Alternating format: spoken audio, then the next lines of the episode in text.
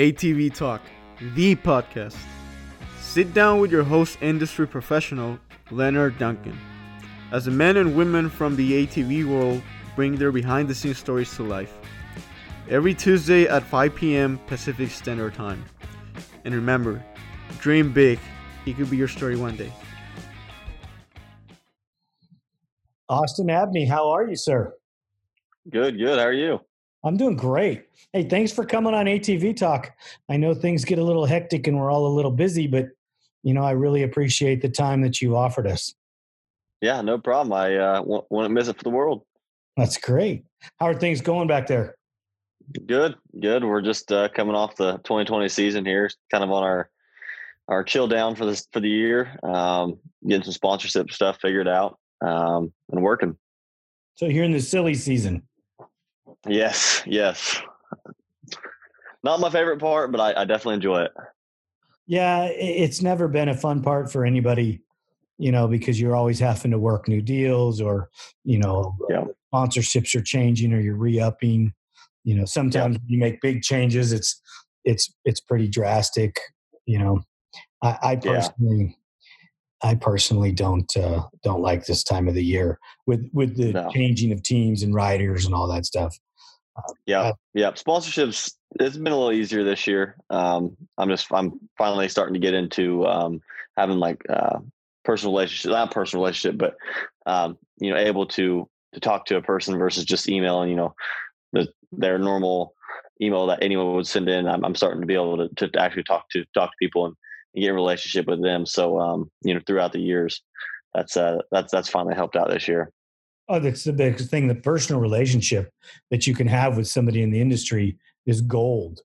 The more people that you get to know, you know, the longer that you're around, it's just so beneficial, you know? I mean, for sure. That's and it's the hardest part too. Getting in contact with the right people and then staying in contact with them throughout the whole year and then, you know, working a deal out and going back and forth. But you know, like we talked a little bit earlier, you know, we say we hate it, but it's all part of it. It's what we all enjoy. Yeah, I'm just let me build the bike. Let's go to the races. Let's do our thing. You know, don't give me paperwork and don't give me the rigmarole. You know, it's all worked out. Somebody wrote it down over there. You know, where's my X? Okay, we're good. You know, I want to go to the races now. Yep. If it worked like that, it would be great. But like I said, it's all part of the fun. It used to. It really did. It really used to. You know, there used to be handshake deals and your word was your bond and, you know, it's not like that right now. I don't know what happened. Maybe it's just the evolution of time. I don't know, you know, but it's changed a lot. You know, I've been around 100 years or seems like, and, you know, you could throw a stone in a pond and go, okay, that's what we're going to do. And it's done, it's over. And that's what we're doing. And nobody changed. I mean, good, bad, or indifferent, nobody changed. Yeah. Well, I've even seen a pretty big difference from when I started in 2014. You know, we're trying to work out deals then, which I was back in C-Class then. But it's even changed since then. And some of the sponsorship, you know, some have gone up, some have gone down. It's just what's kind of happened in the industry and just got to deal with it and go. Well, you know, and if you talk sponsors, you know, it's always awesome when I bring my pops in to talk sponsors because the old school deal or the real deal of it is when you're sponsored by somebody, you work for them. They're not directly paying you, but they are. If a company or an individual gives you something, they're taking food off of their dinner table and putting it on your dinner table. Yep. And that's a good way to put it.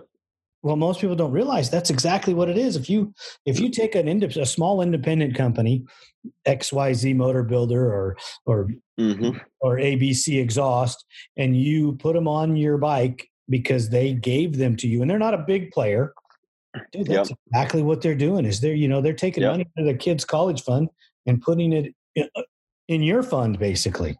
Yep. Yeah, that's true. That is true. Yep. And most people nowadays don't look at it that way.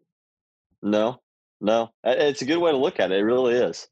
Well, it's a business, and you know, if I'm going to, if you and I are going to work a deal, the thing I'm going to tell you is, hey, you work for me indirectly now.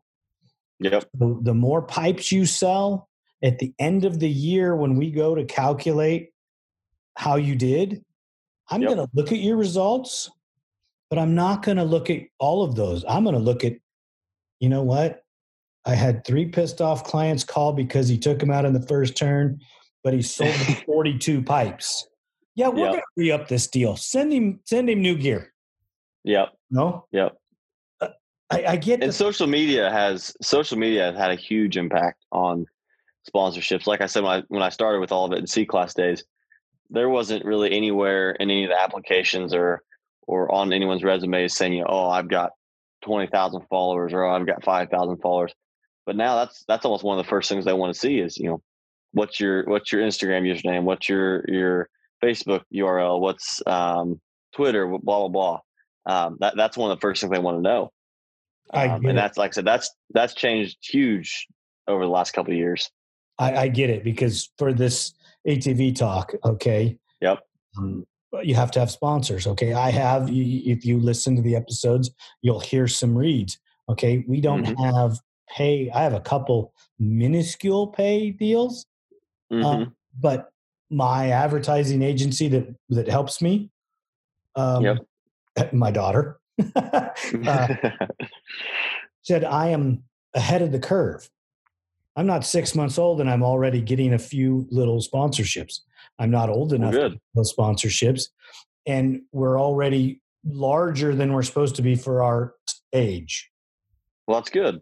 Oh, good. Dude, it's all you guys. It's all the guys. It's all the people that are getting involved, and the people that listen to it that make it big. It's not about. Well, listen, this is what the sport needs. I mean, I hate to say it, but it's dying, and that's the last thing we all want to see. Okay. I agree and disagree, because I work in the industry. Yeah. Our company is so busy right now. I've heard that too. We can't supply product. Not because the demand is up. Don't get me wrong. Yep. But we can't manufacture, we can't chrome, we can't make things as fast as we'd like to. The labor force is smaller, which should be larger, and it's not. The material supply have slowed down because you can't get people to work because they're afraid of a cold. Excuse me, I have a really one-way view of this thing, but you know, maybe I'm right. I don't know. Yep. You know, if something bad happens to me because I'm an idiot, you know, and I didn't wash my hands or wear my mask, you know, that's on me.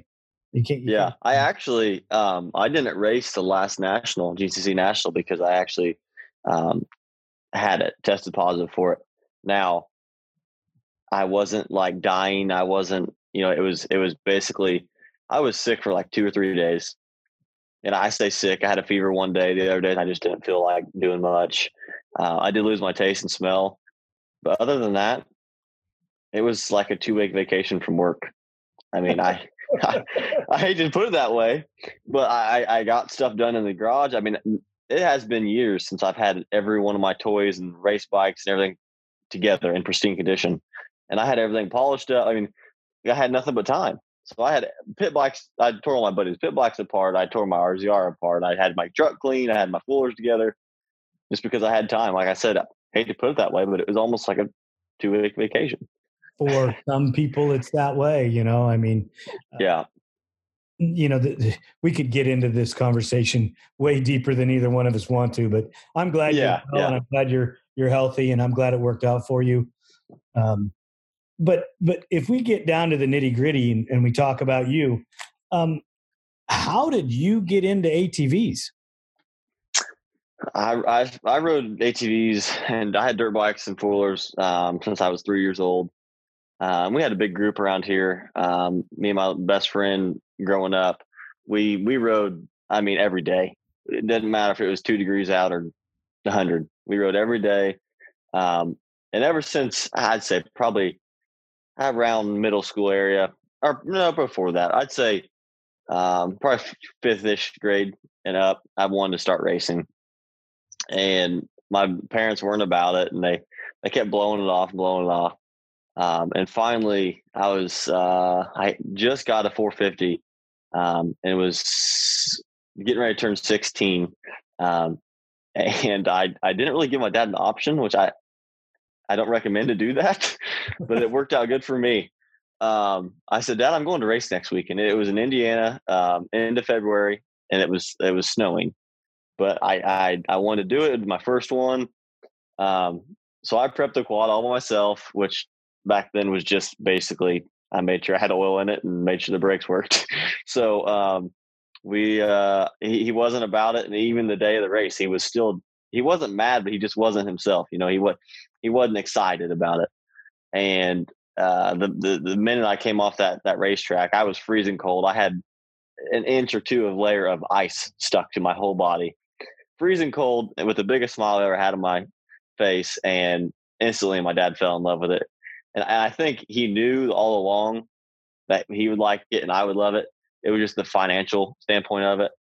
I mean, it's a huge burden racing, but, we ended up, like I said, we both fell in love with it. And ever since that day, he was all about it. He's helped me out a bunch. And I wouldn't be where I am racing without my parents and all the support from people. But that's how we got started in it. That's awesome. Where exactly are you? Petersburg, Indiana. So I'm sure some people have heard of like the Badlands in Indiana. And that's in Attica, which is about 15 minutes north of here. It's in Martinsville, are you? I'm sorry, what? How close to Martinsville are you? I am about an hour and a half northwest of there. About 30 minutes north and an hour west of there. So you've heard of Bob Sloan then? Oh, yeah. Yep. Yep. Oh, yeah. Who hasn't, right? Yeah, exactly. In the racing world, who hasn't? For sure. Well, the young lady I just talked to earlier today didn't know who Bob Sloan was, but that's really, okay. She's a motocross gal and she wasn't even alive when he was racing. And I gotcha. You know, not everybody knows the history, you know, I mean, we've been around, the industry started in 1969 and not everybody realizes that, you know? Yeah. Yeah. I didn't even know that. Well, really. I mean, I've heard the names and stuff, but I don't know much about them. Oh dude, there's so much that you can go back and learn.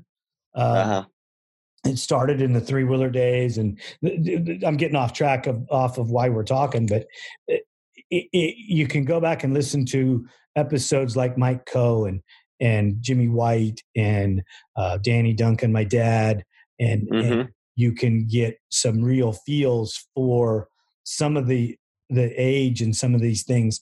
And I'm looking for the even older guys that rode the three-wheelers. So I want to bring some of those guys. You can listen to Tracy Dixon's episode too, because he has some good insight. And they're talking about machines that nobody's heard of. Yeah, we haven't talked about some of them since the beginning of the 80s. So yeah, that's a while back there. Yeah, that's a little before your time, right? Yeah, just a little bit. How old are you, if you don't mind me asking? 22. Dude, you're still a baby. Yep. My youngest child's older than you. There you go. I have a grandson that's 11. So. Oh wow! There you go. I've been around a day or two. Yeah. So when you after that first race, and you almost froze to death, where did it go from there? So Dad instantly, I don't know if you've heard of Marshall Goins. He used to race, he raced up until 2014. He raced a couple locals in like 15, 16, but he's actually lives about three miles south of here. And that's kind of who I knew growing up. I was in the racing world. And so he was actually in 2014 fighting for the XC2 championship against Cole Richardson. And, so I became really good buds with him that year. And so I bought some parts off him. I should say my parents bought some parts off him. Back then I was, lucky to have $100, but bought some parts off him, got a quad fairly built. I mean, it wasn't anything like I have now, but it was good enough to win 2 of the 3 local championships that year in C class. And we ended up falling in love with it. Dad ended up upgrading his truck and then upgraded the trailer. And then I had a lot of people. So I was getting some overalls up into the top 3 that year at some of the locals. Mm-hmm. Granted, that wasn't at GNCC or anything. It was at ICR races. That Max C series was around then, Midwest. And I was getting some top 3s there. So it's funny. I actually was pulled out of scoring a couple times because I thought I was cheating because I was running lap times close to the pro class guys. And they always ended up putting me back in because I checked out, but I jumped up the last race of that year. I was able to jump up to pro class and was able to actually win the last ICR of 2014, the pro class and overall. So going into the next year, I had the big debate of going to A class to pro class locally, which if you run pro class locally, you can do like college A at nationals, GNCCs. So I went ahead and did pro class local because I've always been one of the guys, if I'm there, I'm going to learn something and I'm going to do my best. So that's what I did. Granted, I went in the first year pro class. There was times I'd get, top 5, but there was times I'd win some of the races. So that year, my first year in pro in 2015, I came out, I think with, I want to say it was 2 of the 3 again. I won the pro class and the overall championship that year. And then that's when I started kind of going to some of the national races, and that's where it really started. So what class are you in the nationals in the GNCCs right now? So I finished my year this year in XC2 and won the championship there. That's pretty awesome, isn't it? Yeah. Yeah. It was something that I look forward to, trying to accomplish ever since 2014. Like I said, when Marshall was battling for it. And so being able to accomplish that was my main goal since I started. Now I've obviously got some bigger goals now, but, up until we've been 2 months ago in end of October there, I was able to lock that up at Ironman, my home state. And it was insane. That's awesome. I seen those pictures. Yeah. I like that. I had people from my high school that I hadn't seen since we graduated come out and support me and buy shirts. And I ended up selling the week before Ironman. I sold over 450 shirts. And it was a spur of the moment thing. I just wanted to get, we actually went like a bright neon yellow, shirt just so I could, see how many shirts were out there while I was racing and stuff. Like I said, we sold over 450 within a week. And shout out to Jeff Roland at High Octane. He got those done for me, designed and printed everything. And there was a couple other people involved, but that was pretty cool to be able to get that done too. That's so awesome. That is so awesome. So You mentioned you had goals for the future. Fill us in. Well, going into this year, we weren't even going to race nationals. It was 2 days before the first national. And I looked at Dad, I got off work. And I'm like, man, we're just going to leave. We're going to go to the race. We're going to leave after work on Thursday and we're just going to go. And he's like, really? I thought we were done with nationals. We're just going to do locals and kind of calm down and kind of move on with life. And I'm like, yeah, let's just go ahead. We're out nothing. We have nothing else going on this weekend. I have nothing to lose. I didn't train all winter. I hadn't been on a bike since the Ironman last year or the last ICR last year, which would have been in 19. I'm like, I have nothing to lose. Let's just go see what I can do. Ended up getting beat that race by 17 seconds in XC2, and I think was almost like 11th or 10th overall the first race this year, and that just lit the fire right there.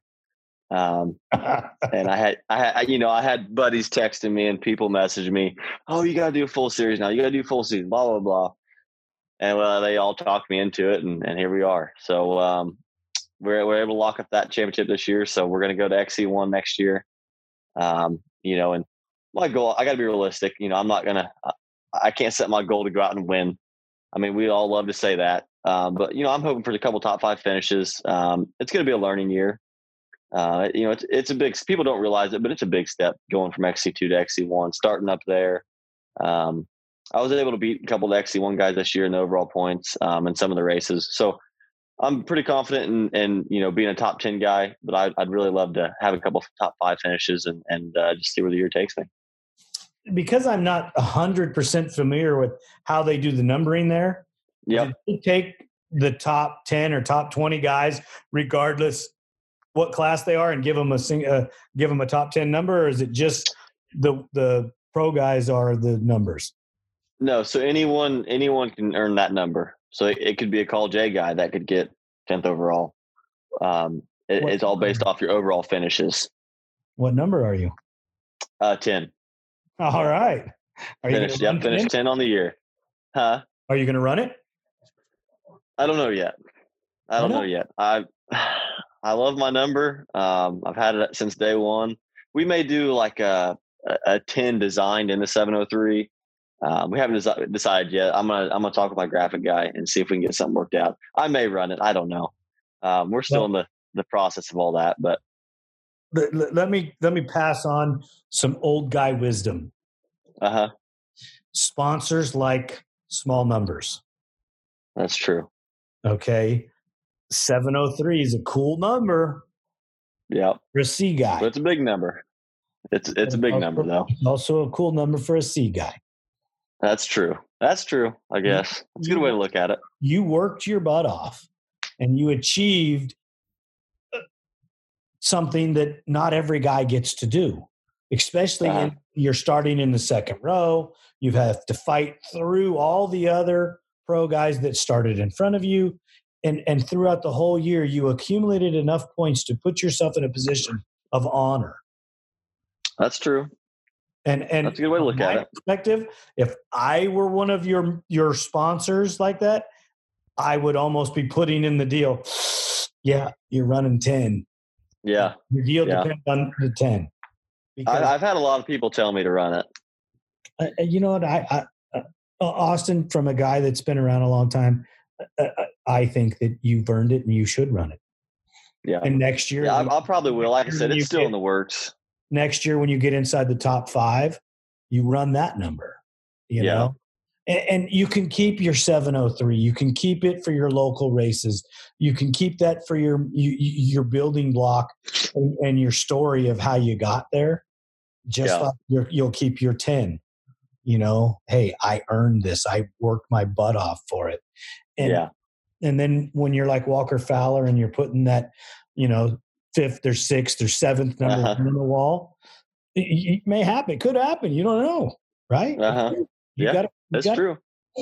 So that's how I look at it. You know, I've saved a bunch of numbers and I've done a bunch of different things. But when I finally got my number 1, I hung it up, and then I ended up retiring. But, you know, I got and was done, and there you go. So be super proud of that because you can't go back. That's true. That's a good way to look at it. It's just like when you win a race, make sure you celebrate that. When you win a championship, make sure you celebrate it. I mean, I'm not talking about running out that, you know, a year from now you're still partying on the same championship. Yeah. But at least spend that day or that day or 2 times with your family or your team and enjoy it, because one of the biggest things that my team missed when we were racing is we were so busy getting ready for the next race, we forgot to enjoy the win. Yep. I can relate to that. Yep.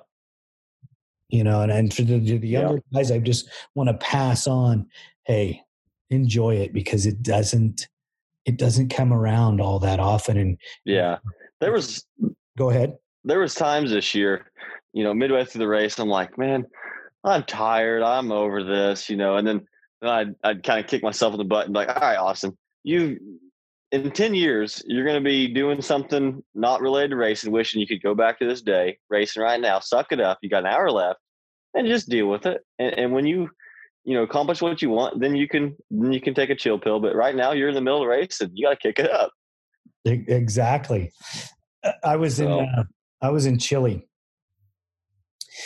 for the Dakar, and the section was, there was a problem with the section. So my rider was out on the course. It was a 12-hour day. Uh-huh. And I finally got into the pits and I could finally breathe again, because you get your rider out there for 12 hours. You're stressing, injury, oh, yeah, failure, you name it. He finally comes back in and I ask him, I says, "Hey, how was it? How are you?" And who's good? And I'm just thinking, what were you thinking out there? Uh-huh. What kept me going was this is just one brief moment in time in my life. Yep. Little small amount of pain that I have to endure. It's going to end here shortly. It's okay. Yep. I'm not going to be this tired for the next 5 days, or it's not going to go on. It's only going to last just a brief moment. Yep. And any rider that says that they've never talked like that to themselves throughout the race is lying. Because everyone has, even Walker Fowler. I'm sure he's, towards the midway through the point of the race, he's like, I'm getting tired. Like, I wish I could just sit on the couch and eat some potato chips. But it's the mindset that you have, that each person has that shows their true character. And that's why Walker's way is, because he's got a mindset of, well, I want to be a champion. I hate losing. So here we are. Exactly. And you're going to define yourself with your mental toughness and how well you reach into that gut bag and pull it out when you're tired. It sounds to me like you did some of that this year. Yeah. There's, people don't realize, but there's a huge mental game to racing. And for me, especially at nationals, locals, it's a different racing for me. But going into nationals, it's a huge mental game, from, leaving on a Thursday night after work to just being at the races, having to travel local races. I'm traveling maybe 3 hours at most. We're leaving the morning of the race. We're coming home the morning or the night after the race.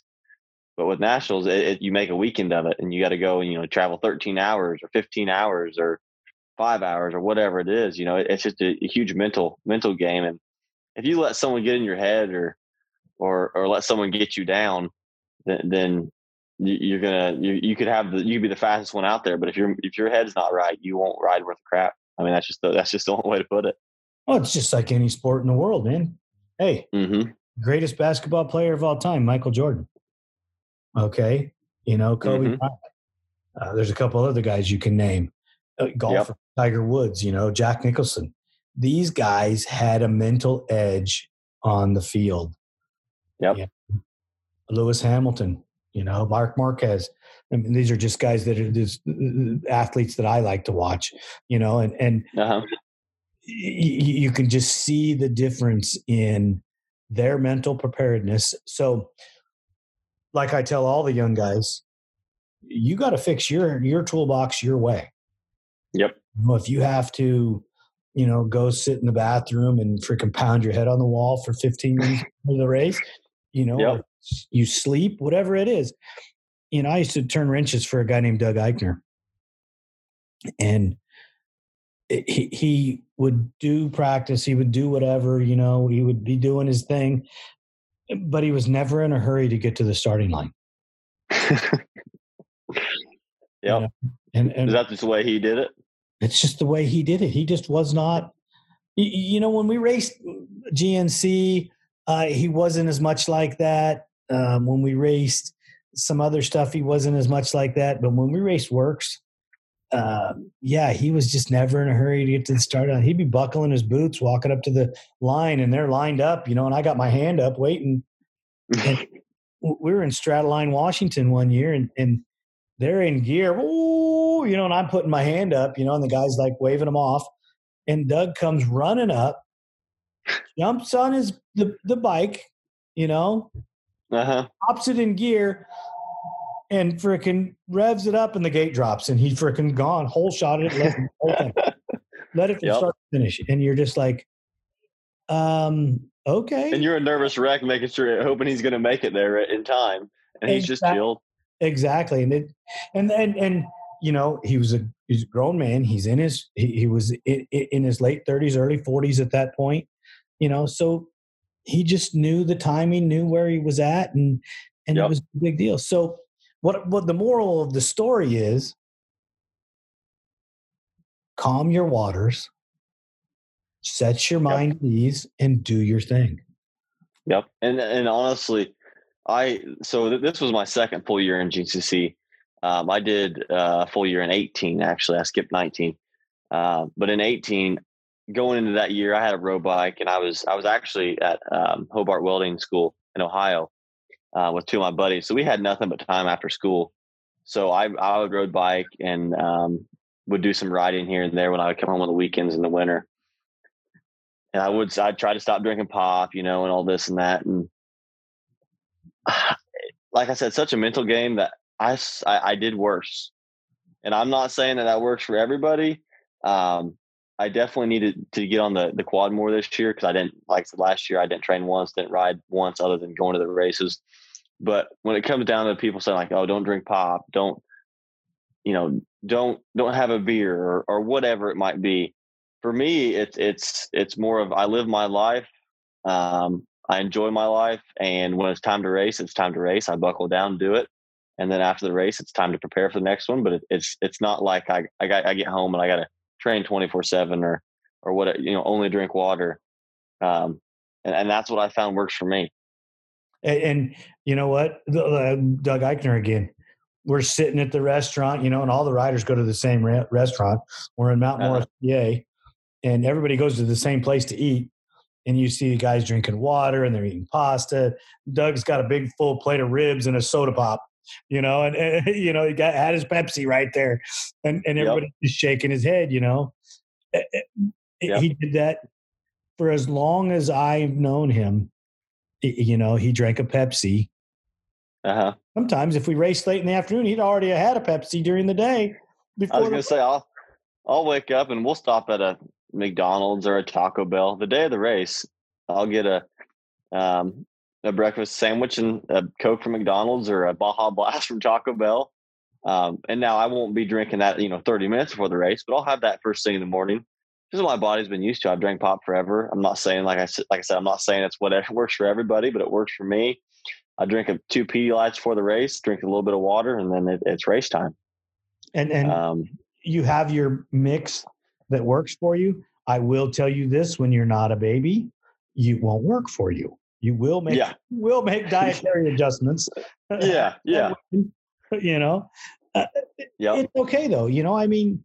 You have to live your life. You have to enjoy life. And guys, right now you're racing for a trophy basically, because the big data is not there yet. No. And even when you get to the number one spot, it may not be a big payday. It may be a little payday with some benefits from parts and things. So you better be having fun. Yeah, exactly. That's what it's the thing. It's about fun, because if you're not having fun, then you might as well just get out now. Exactly. Can I ask a couple questions about the weather and your training in the snow? Yeah. How does that work for you? I don't. Okay. I like I said, in 18 I did a little bit, but that's the only time. I like I said, I hadn't been on the quad this year other than going to the races. Really? And honestly, did you do anything else or nothing? I've had 4 knee surgeries now. My knees are junk. But when I get on a quad, for some reason they don't hurt. But no, this year I've actually starting up. I'm doing some welding jobs on the side. Working full-time job, keeping 2 quads together, racing a couple local series here in Indiana every weekend. I'm not at nationals. So no, I not once did I train this year. Like I said, I don't recommend it. It worked for me, but we're gonna have to do some laps on the quad this year for training for going into XC1. But this year. And people still don't believe me. I don't need to prove myself that I didn't, but I know deep down myself I didn't. Not once did I lift a weight. Not once did I go run. I went out there and I knew I could do it. I told myself I could do it. I've always said, be confident, but don't be cocky. So I went out there with a confident attitude. Made a bunch of friends. Made some enemies, but that's just how I did it. I don't know if you've seen any of my posts. I've had the hashtag most hated. It's just, it's one of those mental things. Do you move them out of your way or do you pass them? Pass them. You don't move them. You pass them. No, I pass them. And that's what they don't like, because you pass them clean and then drive away. Yeah. And like I said, at the end of the day, it's racing, and it happens. You know, every class has this little tussle, but we had some issues. We got protested this year. We had some transponder issues that was totally out of my hands. You know, all that did was fuel the fire. Because like I said, beginning of the season, I was just in it because I had nothing else to do. And every race, it just fueled the fire a little more, built my confidence up a little more. And then it turned into an animal, and it was go time. What was your ending record for the year? I want to say I won 5 races. So I won 5 races. The rest were all seconds and 1/6. Really? Yep. I want to say that's right. What were you? 6 doing? Was in Florida. I can't ride in Florida. That's just not me. That's just not me. I know going into that race, it's just hopefully start and finish the race, and that's about it. What happened? I know I need to have a. Go ahead. I don't have a. I mean, you know, I talked to most of the XC1 guys. Like, yeah, we have, for the most part, we have a sand set up for their shocks, and they're down there training in the sand. And the closest thing I have to sand here is Badlands, like I talked, and it's all pea gravel, and it's 20 degrees all year and a foot of snow or whatever. So I don't have I like to hit stuff wide open. I like whoops, but when it comes to Florida, it's just a different game. I don't know. And like, it's all mental probably, because I know I've actually rode good in Florida one year and had some knee issues that put me out early, but just it's one of those things that it's kind of stuck in my head now. I know I need to get it out. I'd like to get down to Florida. I've had plenty of invites to go down there for, you know, a week here and a week there. But I do work, like I said, I do work full-time job. So trying to get off for that along with getting off throughout the year on Fridays, you know, to get to the races makes it tough. So I'd like to get down there for, you know, even if it's just a long weekend this winter, just to do a little bit of testing in the sand before we have to go down there and make our bodies go through that. Moving up class, I think that you should make it a point to do that. It's always good to take the most adverse thing that you do and attack that and make it a priority, because once you master that, or once you get to where you're comfortable there, then the rest of it's going to come into play. And if you want to be that guy, if you want to be the next Walker Fowler or whoever, you know, you are going to have to, you're going to have to attack your mental breaks, your mental dams, and knock them down and move forward with it.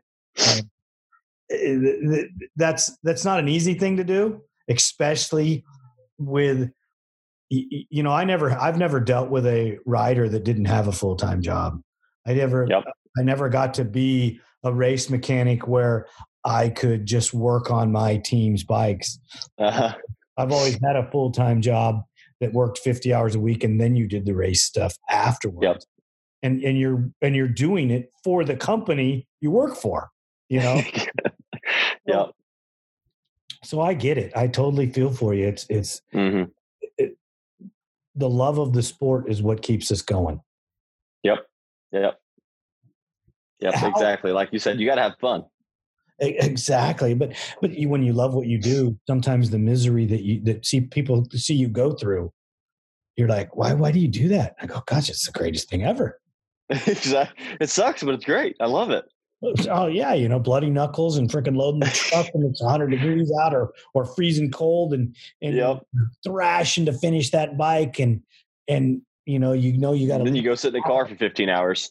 Yeah.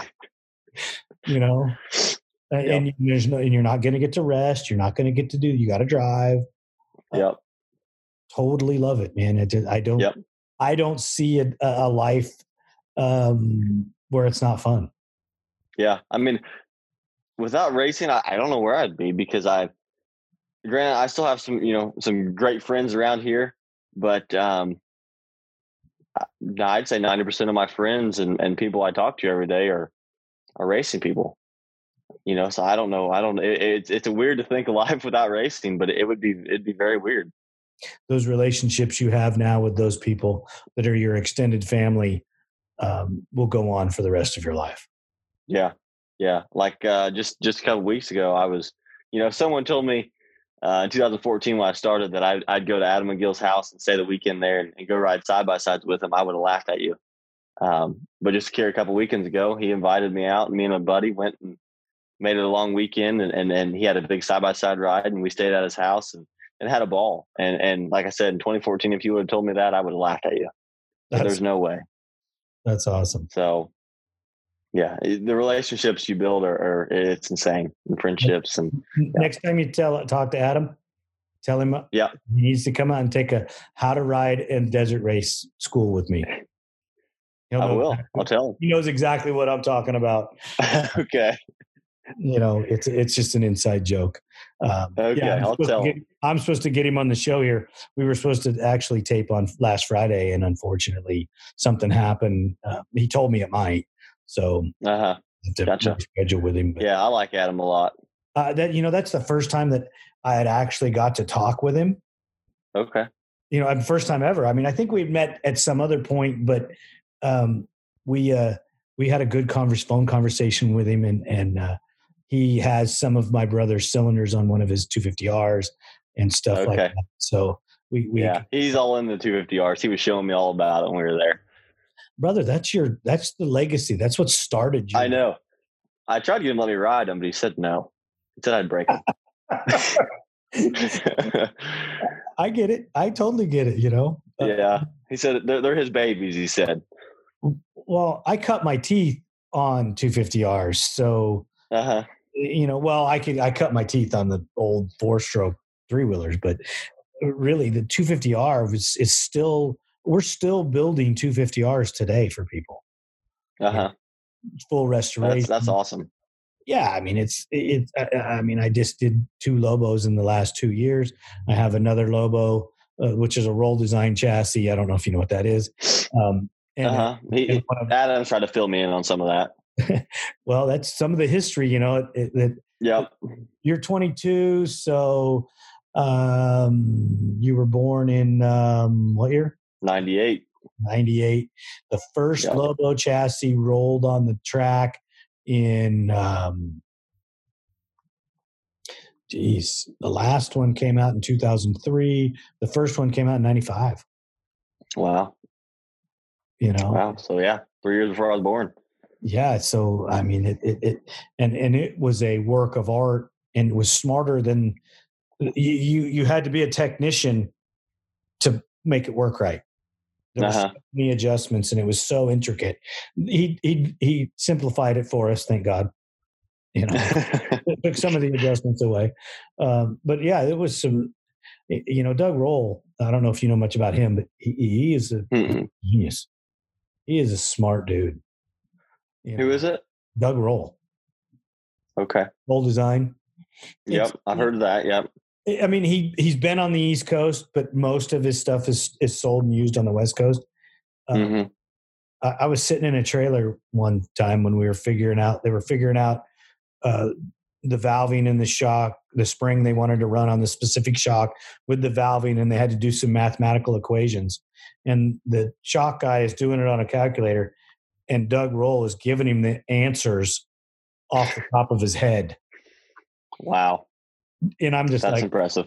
Yeah, because I had no idea what they were talking about. I couldn't even. I'm like, what? Yeah. So, I mean, if you ever get a chance to ride one of his Lobos or do something with him, he's a smart dude, really smart dude. Yeah, I'll have to steal one of Adam sometime and go riding it. Oh yeah, because you know, for an experience for you, you have to bank that so that you know what these how far everything's come. Yeah, I mean, but I think a Lobo will outhandle what you have. Really, the power characteristics. Not so much, because the way the 4-stroke accelerates and the lack of vibration that you have with a 4-stroke, that's why you see Well, I take that back. The older guys were still older on the two-stroke days in the ATV world, but they're even getting older now. You know, you see guys into their 40s where they were ending. Most guys ended their career, you know, in their later 20s. Mm-hmm. You look at guys like Denton and Gust and Eichner and Bird. The four strokes gave those guys. Well, not Denton missed it, but Gust and Bird and Eichner and some of these other older guys all benefited by the four stroke. Uh huh. You will too. I mean, because it's not as hard on your body. Yeah. Gotcha. Yeah, shock. I'll have to try it out sometime. Shock technology has gotten so much better. Yeah, you know, and the guys at Elka are doing something, and then the guys at Axis are doing something. The guys at Fox, you know, and they're all everyone's trying to advance. Yeah, and they all actually are. You know, that's the crazy thing. They're all getting better. The engine stuff is getting better. Yeah. If you think about the engine combination that you're riding now, is still relatively new in existence in the motorcycle ATV world, even though it started roughly in 99. Uh-huh. You know, so there's... Yeah, that's still a lot to learn, and Honda needs to come out with a quad. Yes, they do. Yes, they do. Something needs to happen there. I don't know, but... I think a Honda coming out with a new quad would help rejuvenate if you could get Suzuki to come back with another one. If Kawasaki would get their head out of their butt and build one that was decent. Yeah, yeah. I mean, their bike actually handled good, but the motor was slow, and they put weird electronics on it. Yep. You know, I mean, you scratch your head thinking, come on, guys, you know, really? And well, didn't Matt do some stuff with the KTM? Yeah, yep, he did early on. Yep, and he had some success with that. He did. Yeah, he actually had a hood from one in his trophy room. I saw the weekend. I hate those bikes. I hated those. I never rode one. I bought one for my son for a short period of time in his life. Short lived. Yeah, very short lived. But, you know, it is what it is. So what I'm trying to say to you, what the gist of the conversation where we were going with. You need to ride as many of these older machines and these different kinds as you can to get a better feel so you appreciate what you do have, or you take things that you learn and adapt. Mm-hmm. Yeah, for sure. I'll have to, like I said, I'll have to steal Adam's one time and try it out. Oh, dude, I think you'll love it. You may come back going, you know, maybe I don't want to ride that Yamaha anymore, you know? I mean, kind of fun. Well, I think Adam likes him more than riding his Honda. I think his four stroke anyway. I totally believe that because that's what he told me. I believe. Yeah, he said it multiple times, and some people think he's joking, but I think he's pretty serious about it. Well, like I said, until you go ride one, it's hard for us to have the conversation because you're guessing on what I'm thinking it is, and. Mm-hmm. And you're thinking, oh, it's just this old school bike. Dude, the technology in that. Dude, if we had hybrids, you'd be riding frames like the Roll Design chassis or the Walsh. Yeah. And they'd smoke with it. Not maybe on power, but on handling. You know, because they would change the geometry around a little bit. Do I think that they should do that? No, I don't think the industry should go. No, there's been talk of it here and there, and that, like I said, Honda just needs to come out the quad, or one company. If Suzuki would, maybe Honda would, or just if someone would, that would be great. Well, the 2021 Yamahas haven't hit the floor yet. That's true. Okay. People keep trying to get me to ride Yamaha, and I won't. What do you ride now? Can't do it. Honda. Well, you know, you may have to change. I know. If it comes down to it, but right now I'm still a diehard Honda guy. What year?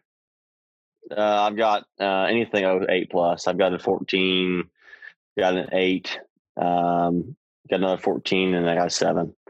So actually, I say 08 plus, 07 plus. I love the Honda. I've won championships with the Yamaha. I've won championships with the Honda. So I love them both. If we're going to race desert, I'm not going to use anything but a Honda. Mm-hmm. Just because there's a lot of Hondas out there in the desert, isn't there? Well, it's a better off-road machine. I wonder what they're doing wrong and why it's not more successful in the pro class in the GNC or in the GNCC. The Honda? Yep. Yeah. I'm not sure. You know, because you have Borich ride a Suzuki and dominate. Balance won on a Yamaha. Walker's winning on a Yamaha. And there's been a couple guys that do okay on Hondas, but they can never sustain it. And I just don't know why. Yep. Yeah, I don't know.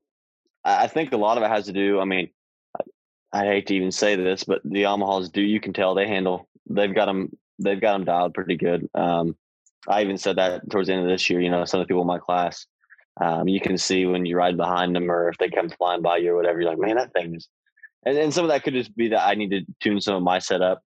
But it seems like there's a lot of times that the Yamaha takes something a little better than the Honda does.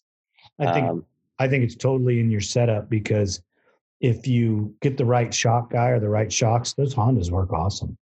And we're always improving on my shocks. Some of that has to do with just my lack of time to do a test and tune. But we're always changing stuff, trying stuff. So, and then like I said, that was my 6th or 7th full-time season, or, you know, full year racing. Most of those were local races. So I'm still trying to get a good setup for nationals. But that's only being my 2nd year racing full-time at GNCC. Right. So there's still a lot to learn there. So, but, you know, I'm happy with the progress I had and ready to see what we can do next year. Do you change anything on the front end? What spindle combination do you run? I'm still running 0405 Honda stuff. Right, which unless you go to have you ever ridden with the Suzuki stuff? I personally haven't, so they say I can tell a small difference, but I have a huge stock of Honda parts, like the Honda front end stuff. And I'm going to at least use those up before I make the switch, because like I said, I rode it and there's not a huge difference to me. But that's something that I have considered. And like I said, I have rode. So the big thing, we changed up the front shock valving quite a bit. And I say quite a bit, not like every race or anything. We just try some different things here and there. And I always test those at a local race versus going straight to a national with a new setup. That's, dude, that's what you got to do. It's evolution. You gotta grow. You gotta try, and you know, yep.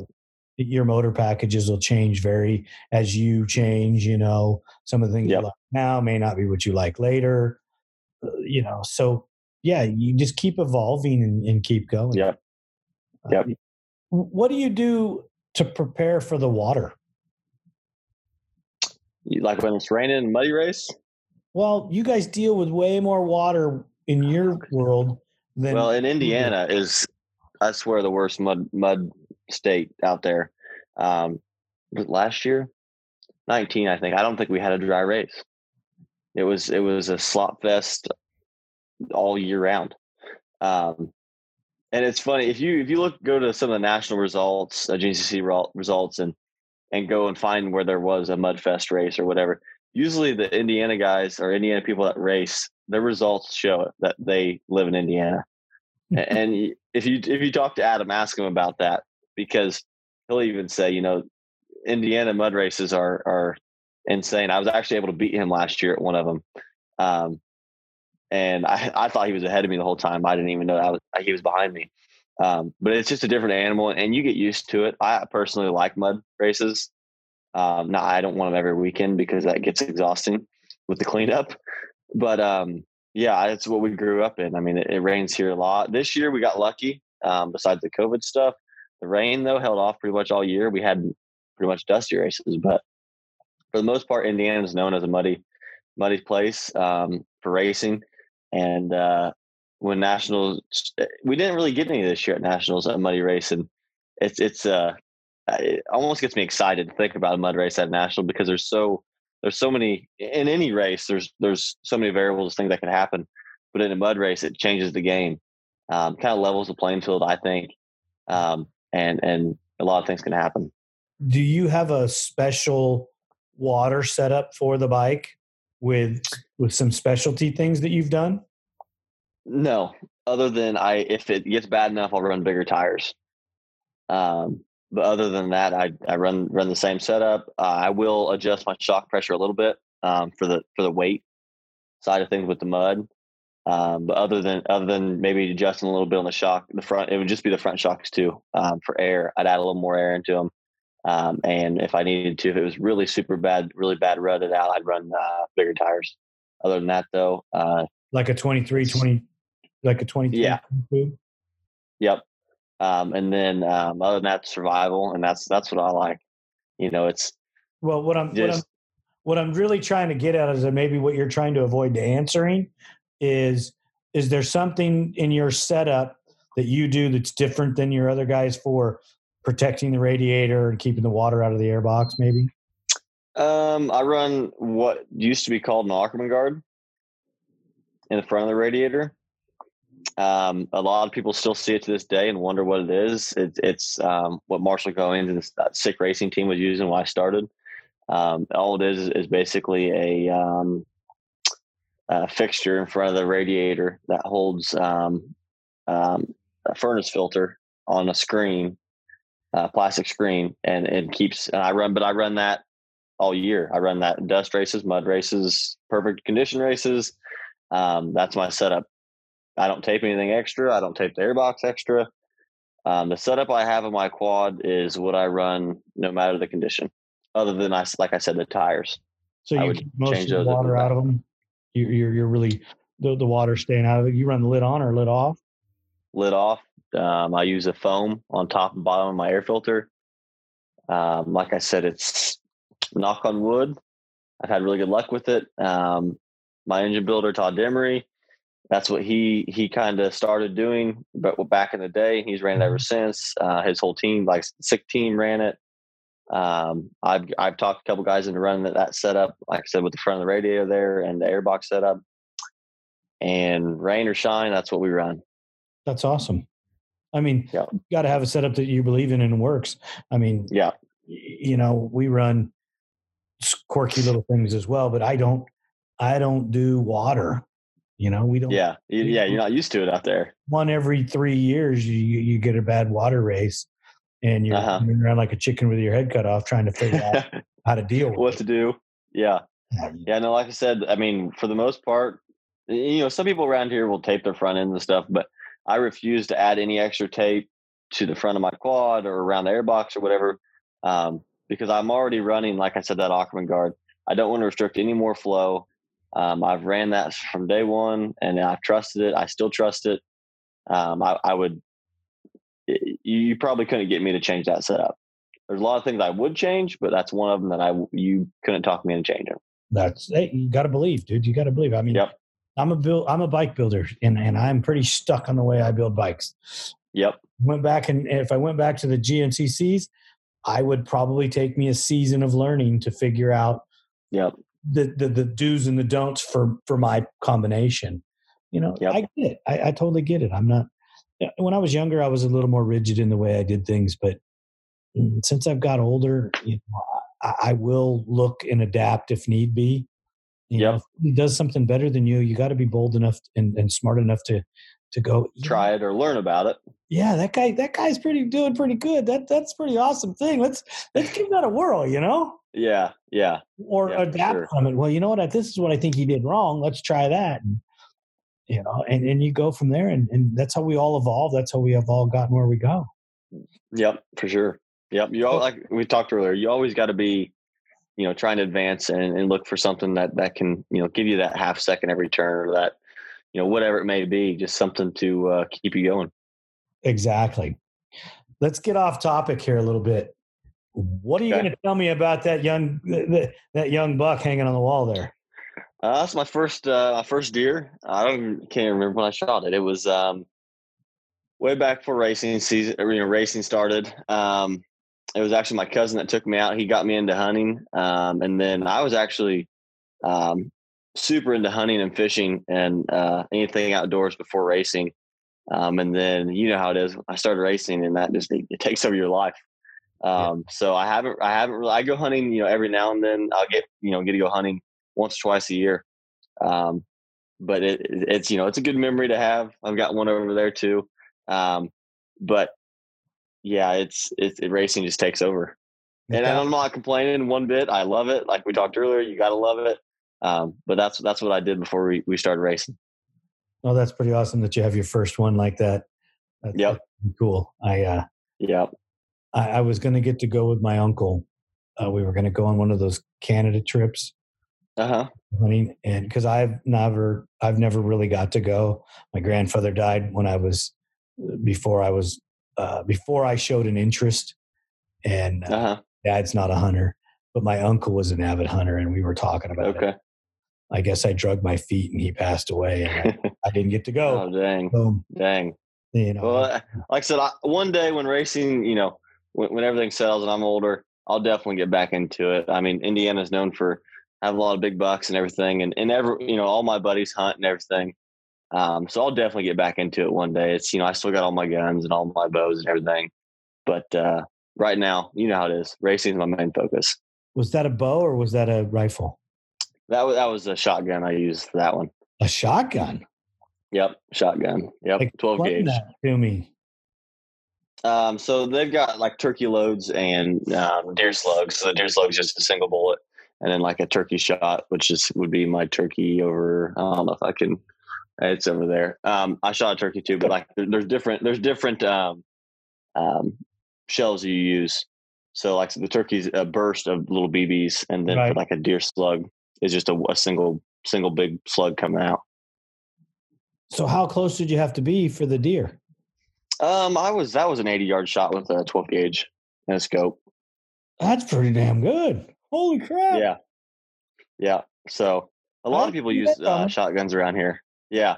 Well, until recently, I haven't even got to hunt with a rifle around Indiana because until recently they weren't allowed. But here recently they started allowing rifles. How's explain? Because they consider it such a tight area to be using a big firearm.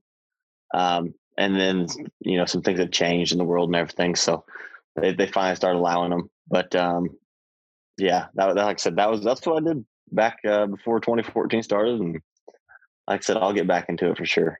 Well, I learned something totally new. That's awesome. There you go. Never too old to learn, are you? No, exactly. You learn something new. If you're not learning, you're dying. So you better keep learning. Exactly. Well, hey, I never thought that you could go deer hunting with a shotgun and a scope. Yep. I would like to. I would like to try that because I'm a shotgun. Yep. I'm more of a shotgun guy. I have some long guns. Okay. But I'm not. You know, most of my toys are shotguns. So. Gotcha. Yep. Yeah, I've actually got a couple with scopes on them. So my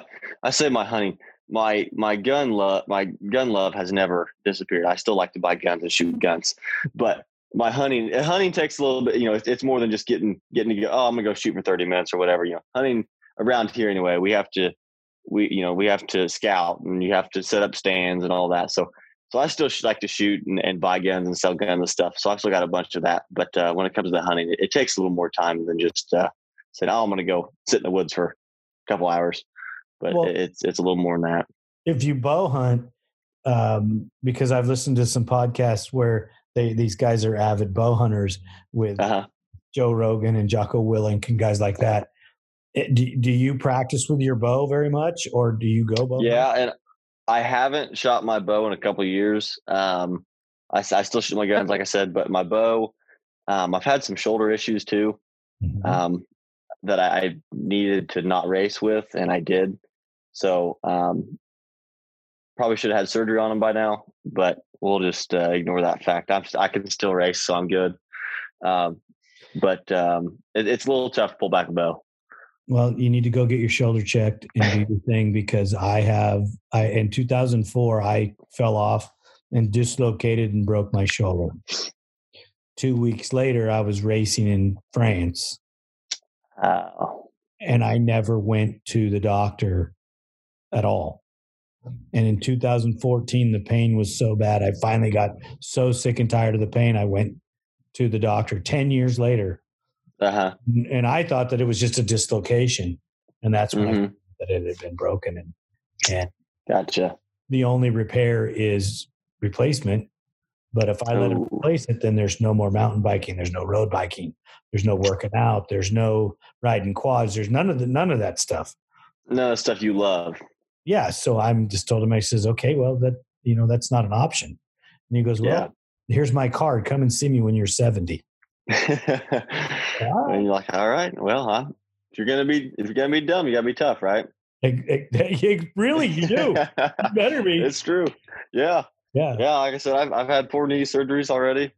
Need to have a 5th. I just don't have time this winter to get that worked in. It's just a meniscus. So I'll get another year out of that, and then we'll hopefully maybe get that taken care of next winter. Yeah. I keep putting mine off. I have one leg and I just started taking a supplement to it actually slows all the pain in my joints down. Okay. So my meniscus is still bothering me, but it's not the same. So unless I run a certain way or run too much, which trust me, I'm a fat old guy. I don't like to run at all. I go train and there's some running involved. And usually the way the trainer works out is you'll do a series of exercise body exercises, you know, where you're using your own body weight, and then he'll make you run. But you got to carry something. Yep. Generally, my leg's okay for that. But when he makes us run that fast, hard lap, because it's a timed thing, usually get 1 or 2 of those in. And then by the 3rd or 4th one, my knee's popping so bad that I can't anymore. So it's not painful. It just pops, you know? It pops, and it's just uncomfortable. It's a weird feeling. Clank, clank, clank. And I'm like, I don't think it's supposed to do that, you know? No. Yeah. Yeah. That's, my left one was, I broke it when I was younger, actually before racing, and, had a bone chip in there, and they couldn't do anything with it because it was close to the growth plate. And a freak thing, but it grew across the growth plate, 3 years later, and my knee was growing crooked, or my leg was growing crooked. So they went in one surgery and, took the bone chip out because I had nothing to lose at that point, hoping that the growth plate would still, you know, pick up and start growing. Well, it never did. Next year they went in, cut my femur 90% of the way through, put a wedge in it, and put an L bracket in to straighten it. And then the winter after that, they went in and took that L bracket out. And like I keep saying winter because I was racing in between there. So the winter I'd have surgery. I'd be down for 2 months. We'd jump right back into race and race all year, and the winter would hit again. And we'd have surgery. And I did that 3 years, and then I had to do it again last year to get the right knee meniscus taken care of. And the left one's now needs to be taken care of, like I said, but we'll hold off a year on that one. You're a pretty tough guy, man. Like I said, if you're gonna be dumb, you got to be tough, and this is what I love doing. So I guess I'll be dumb and tough. Well, you know what? That's what it's all about, man. You got to do what you love. Yep. You're still young, and and if you plan your career right, and you stay healthy, you know, minus the few things that you have. You can go another 18 years. Yep. Maybe 22, maybe 23, just depending on how you do once you get past 35, 37 years old. Mm-hmm. You just won a works title, you know, the works pro title, and he's 40. Uh-huh. Oh, wow. That's awesome. Doug Eichner won a few when he was in his 40s. So, I mean, it's crazy. How old do you think Gary Denton was when he won his last title on a 250 R? I have no idea. He was 38. Oh, wow. You know, and look at Weenan. How old is he? He's 35. I don't know. 37. It could be 35 or 37. Shit, I can't remember. And Walker Fowler's no spring chicken either. No. You know, all the best guys in almost all the series or everything that you see, there's 30 and above. Yeah. That's true. I mean, how old's Joel? Joel Hetrick, you know? I don't know that answer. I think he's 20. I would say he's got to be at least in his late 20s, I would say. Yeah. I was thinking he's like 29. Yeah, I would say probably close to around there. Yeah, and Brandon Brown was in his 30s, or was 30, retired. Yep. Or 33. Yep. I don't in his 30s somewhere, yeah. So yeah, either way, you get the point. It's close to 30s. Yeah, I mean, there's a few phenoms that are younger that do good, like Jeremiah Jones was young, and he was super fast, and Mike Sloan on the West Coast is young, and he's super fast, which he's – I say young, he's 26 or 27, so yeah, he's a little younger than the curve, but he's getting older, growing into his manhood. And you know what? You're 22. You haven't even got your man strength yet. Yeah. You're just a young, strong kid that doesn't know no better. Just wait. Yep. When you get that man strength, you're going to be like, holy crap, now I get it. Yeah. Yeah. So yeah, I'm not ready to give it up yet. I there's always talk of, I'm not, after this year, I'll be done. Or after this year, I know better now. We can't be done racing. I mean, this is what I've lived the last 6-7 years. And like we said earlier, we wouldn't be doing it if we didn't love it. So here we are. Exactly, dude. So do it as long as you can, as long as you want to. It really, as long as you want to, you know. Yeah. Because sometimes the want to goes away before the can't. And it really sucks when you want to and you can't. Yeah. Yeah. So enjoy it while you can and want to. That's why I've been doing it my whole life, because I can still do a portion of it. And I know I see the light at the end of the tunnel's coming. You know, I get it. Or there is an expiration date on me, and you know, I get it. It breaks my heart, but you know, it is what it is. Yep. Yeah, but you can't think about those days. You just think that the next time you go racing. Well, you know what I do to do this, and I get to talk about all the cool race stuff. Yep. Exactly. Yep. Hey, there's always the bright side. Exactly. Austin, I would like to thank you so much for taking your time with ATV Talk. And I want you to please make sure to slot us in mid-run next year. I know there's a downtime during the deal. Yep. I want you to reach out to me during that time and get an update from you.